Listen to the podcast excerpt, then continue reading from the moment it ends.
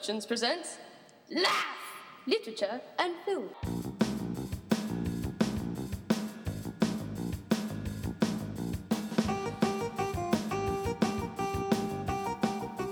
Broadcasting live from Flying Bowl Production Studios, it's Laugh, episode 112. We laugh for the January 15th weekend. I'm your host, Mr. Two Frames. Joining me in studios, as always, is the L Train. How are you, sir? I'm wonderful. How are you? Doing great. Uh, it's a bright, sunny, cold January day. Starting to feel a lot like winter. Finally, after coming back from winter break, and none of it felt like winter break. We say this, and when this opens or drops, it'll be like 75 degrees out. No, I think we're due for the cold. Really? And I think next week we've got a chance at snow. Ugh, Nothing like podcasting in the snow, I I hate snow. I do. I hate. I hate snow. I hate the option of snow or the potential for snow. You're just completely anti-winter. I love cold. You, Yeah, I, I love cold. You don't like Christmas. Don't like Eh, snow. Christmas is fine. I like Christmas. Hot alright. chocolate? Yeah. All right. I Fair enough. I like cold chocolate better. All right. So this weekend we see three new movies coming out in the box office. Are we gonna see any of them? Uh, just- there's one that has me intrigued. In All fact, right. let's start with that. That's 13 Hours, The Secret Soldiers of Benghazi. Wow. This is based on a true story uh, when an American ambassador is killed during an attack at a U.S. compound in Libya. Uh, a security team struggles to make sense of the chaos. This is from director Michael Bay, right. who always does very realistic historical movies. Yeah.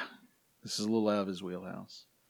Uh, the bad thing is now everyone thinks of Michael Bay as the Transformers director, when he- for a long time he was one of the top action directors out there. I And mean, people got excited about his But films. schlocky action. he, I don't know if it's schlocky. It has its own style All and it's very phonetic. Uh, uh, other than cutting. the Transformers, what what are the Rock, Bad Boys. Right, schlocky, schlocky. I think The Rock is a schlocky film. It's not a it's not a prestige film. The Island is pretty good sci-fi. Schlocky. Pearl Harbor. Uh, Pearl Harbor schlocky? has a great action. Come on, man. Nobody likes Pearl Harbor. The I attack like The on Rock Pearl. Harbor is good. Yeah, uh, there's some good action sequences. And Horrible stuff in Transformers. His, best movie and probably his most decisive. Divisive. It- divisive. Yeah, we can't even agree on that Decisive word. is. um, is uh, Pain and Gain with Uh, The Rock. I really enjoyed that movie. All right. Maybe you mean his most critically acceptable movie. His favorite of mine. Oh, okay. I, I would say The Rock. I mean, a lot of critics out there hated Pain and Gain.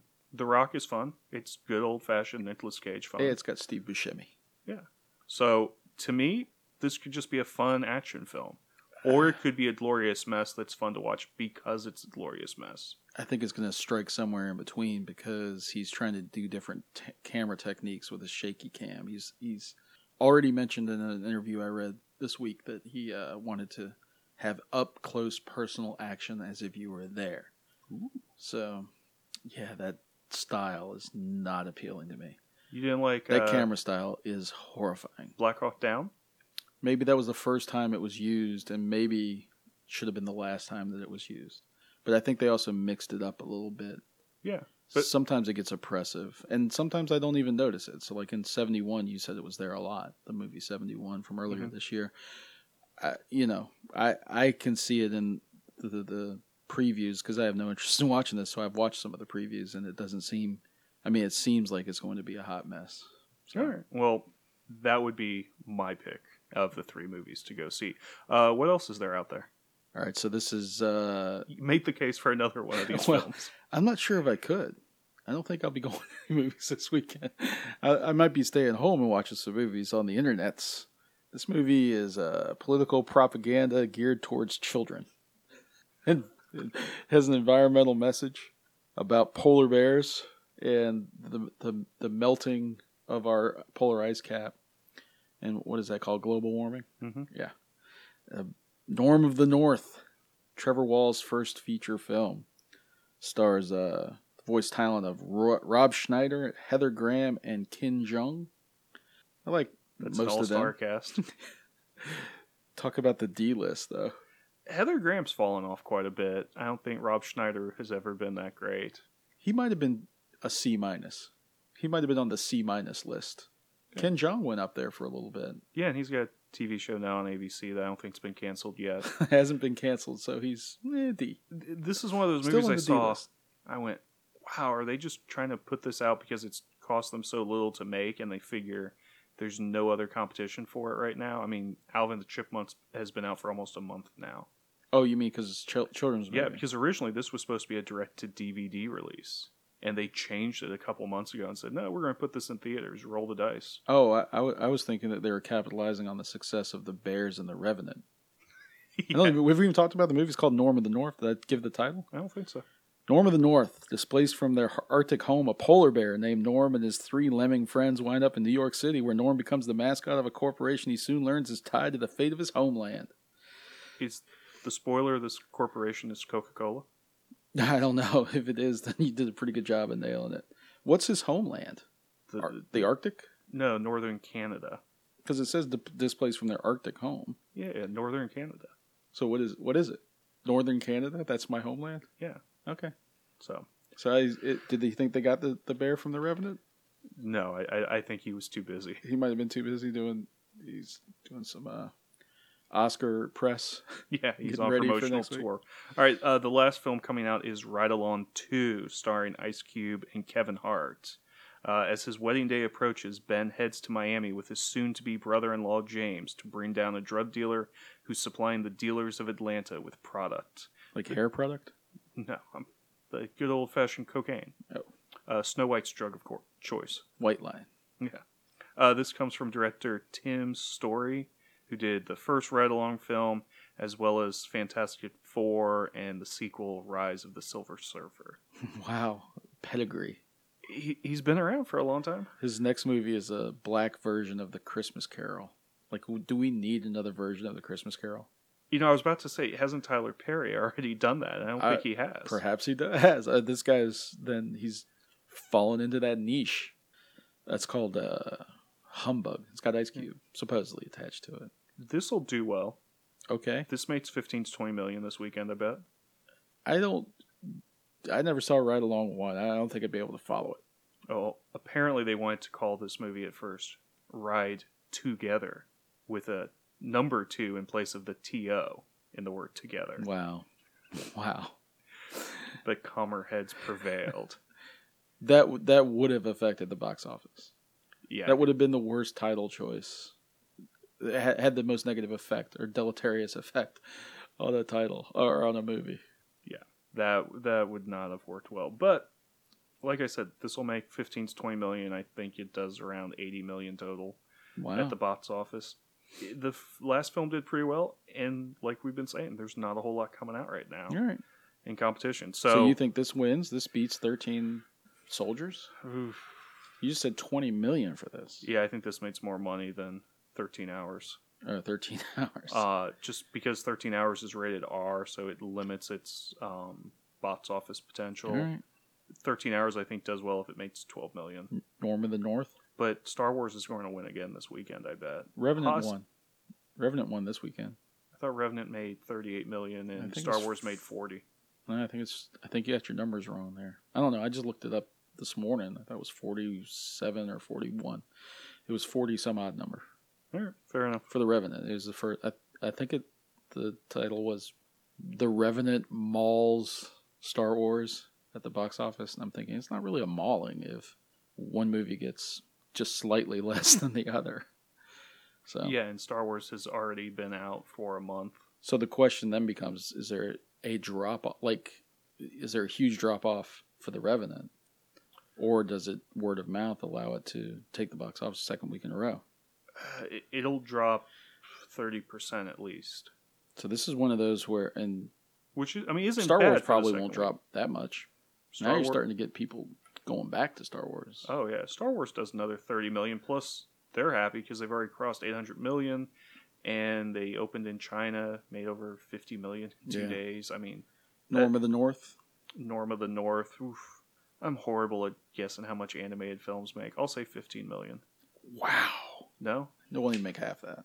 Well, if it if there's bad weather across the nation this All right. weekend, Yeah, I didn't take the weather into account. all right. Uh, if you're staying home, I got a pick from the Red Box. This is great. I don't know how we haven't talked about this movie already. This is Irrational Man. we haven't talked about it because I haven't seen it. Oh, it's so good. It's a Woody Allen directed film starring Emma Stone, Joaquin Phoenix, and Parker Posey. Joaquin Phoenix plays a tormented philosophy professor Uh, who Jewish. no, um, he's kind of depressed. He has no purpose in life, and he finds a chance to commit an existential act. It's like philosophy in real life. You know, the practicality. Oh, okay. So he, he might he pull the thing? lever that's been from yeah, something a like mad that. philosophers sent down. So this gives him new life. All right. It's funny. I really like these new Woody Allen films. I tried watching some of his older stuff. It doesn't work for me nearly Huh. as well. Uh, last year I watched Magic in the Moonlight that also had Emma Stone in it. Thought that was a great little film. Irrational Man, another great little film. It's only like 90 minutes long. So right. that's my pick from the Red Box. Irrational Man. What you got for us for streaming? Well, I have another Amazon Prime pick of the week now. I, I was off Amazon for a little bit, but uh, I'm back on the Amazon. You guys Prime. have worked out your Yeah, we- problems. We, worked out our differences. We went to counseling. This is a movie that that clip is only ninety, about ninety five minutes long, but it feels like it's about seven hours long. yeah. Uh, I thought about it because of the movie that we're going to be reviewing this week, The Revenant, and a lot of uh, Iñárritu's style seems to be um, not mimicking, but at, at least similar to Terrence Malick. Mhm. Terrence Malick was involved in this, and there are a lot of similar shots with a handheld camera at a very low angle, paying attention to the trees. Anyway, it's the story of Abraham Lincoln's childhood in the harsh wilderness of Indiana and the hardships that shaped him. And I think there's two or three women that guide him to immortality. It's directed by and written by A.J. Edwards. I think it's his first film, but it stars Jason Clarke, uh, Diane Kruger, and Britt Marling. It's a pretty good cast, I think, as the people that sort of influence um, Abe Lincoln. It's Abe Lincoln's childhood. This just recently came out. I mean, it came out a couple or three years ago. Uh, it says uh, Terrence Malick film, but I think he was just a producer. He didn't direct it. Like I said, it's this A.J. Edwards guy. Uh, filmed in black and white, very independent, very pensive and maudlin, and interesting in a way. I mean, you just kind of want to take yourself back to that time period, like The Revenant does, and this movie does the same sort of thing. It's, I mean, it, it might be worth it if you're into that kind of thing. It's a, it's a historical uh, look at uh, early young Abe Lincoln. So if you're interested in all those things or any of those things, Terrence Malick, Abe Lincoln, Jason Clarke, it's probably worth a look. I don't know, it's 95 minutes. Like I said, it plods along. Is this like a meats cr- cutoff type of plod? Yeah. All right, Yeah, I am yeah, staying yeah. away then. yeah, yeah, yeah. So since I won't be watching Amazon Prime then this weekend, what about on the good old Netflix? What could I watch? My net pick of the week is also based a little bit on The Revenant because this was the first independent film that I probably saw. Uh, well, this is not the reason why. It's one of the very first independent movies I remember seeing and recognizing that there is something out there called independent film, which is taking a little bit of risks and telling different stories than what you would see in major Hollywood films. It's called Smoke Signals. It came out in 1988 or 1998, sorry. And it's uh, about a young Indian man named Thomas who's the nerd on his reservation. Wears these oversized glasses. Nobody wants to hear him or listen to him. He's trying to recall the sort of storytelling concepts that are of the oral storytelling of Native Americans. His parents died in a fire in 1976. The kid that saved him, or the, the man who saved him, was um, a complicated um, father of a guy who grows up to be his friend, this guy Victor. Um, when Victor hears that his father has died, Thomas offers to fund him the trip to go get his remains because he doesn't really want to go and he doesn't have the money. But this nerd Thomas uh, funds the trip, and Thomas and Victor hit the road. It's a tale about uh, the life on the reservation and what it's like to be an American Indian living in a modern society or semi-modern society. I guess it's set around 1986, um, even though it's 1998 is when it was filmed. Uh, it's written by Sherman Alexie, who also wrote a few books about the Native American experience. Um, Tonto and the Lone Ranger fight in space, I think, or something like that is one of them. Yeah, he's a weird guy. He's a trippy guy. Okay. But I really like Sherman Alexie, and I like this movie. It's, it's a fun little movie, and I saw it on Netflix, and it became my nitpick of the week. All right, and that's Smoke Signals. Uh, Amazon Prime, you're recommending The Better Angel. I'm saying if you head by the Ooh, Red Better Box, Angels. There's two of Better Angels. Sorry, two or three. my bad. Uh, if you head by the Red Box, pick up Irrational Man, Woody Allen's newest film. Uh, the weekend has three major movies coming out. Neither of us want to see Norm of the North or Ride Along 2. I'm saying go watch 13 Hours uh, to get your Michael Bay on. You're saying give it a pass, wait for it to show up on HBO. Yes. Would you even watch it then? Probably not. It's too soon for the topic. Too soon. All right. Yeah. Fair enough. Uh, that was episode 112 of Laugh. Next time we're coming at you with a review of The Revenant starring Leonardo DiCaprio. That'll be episode 113. Should be out later this week. Thank you for joining me in studios, L All right.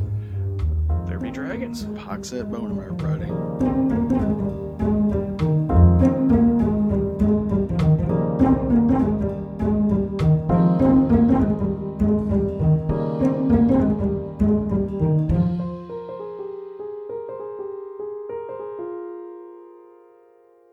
And I am your host, Mr. Two Frames. Joining me in studios, as always, is the L Train. How are you, sir? Great. I was looking. Uh, sorry, I'm great. Uh, it looks like I'm. You can get. You're getting my breathing or something. I didn't know I was breathing that hard. N- Well, we pick up each other. Uh, each other's oh, mics pick us okay. up a little bit. Sorry. so much for the flawless open. Whatever. I can stick the landing twice. All right.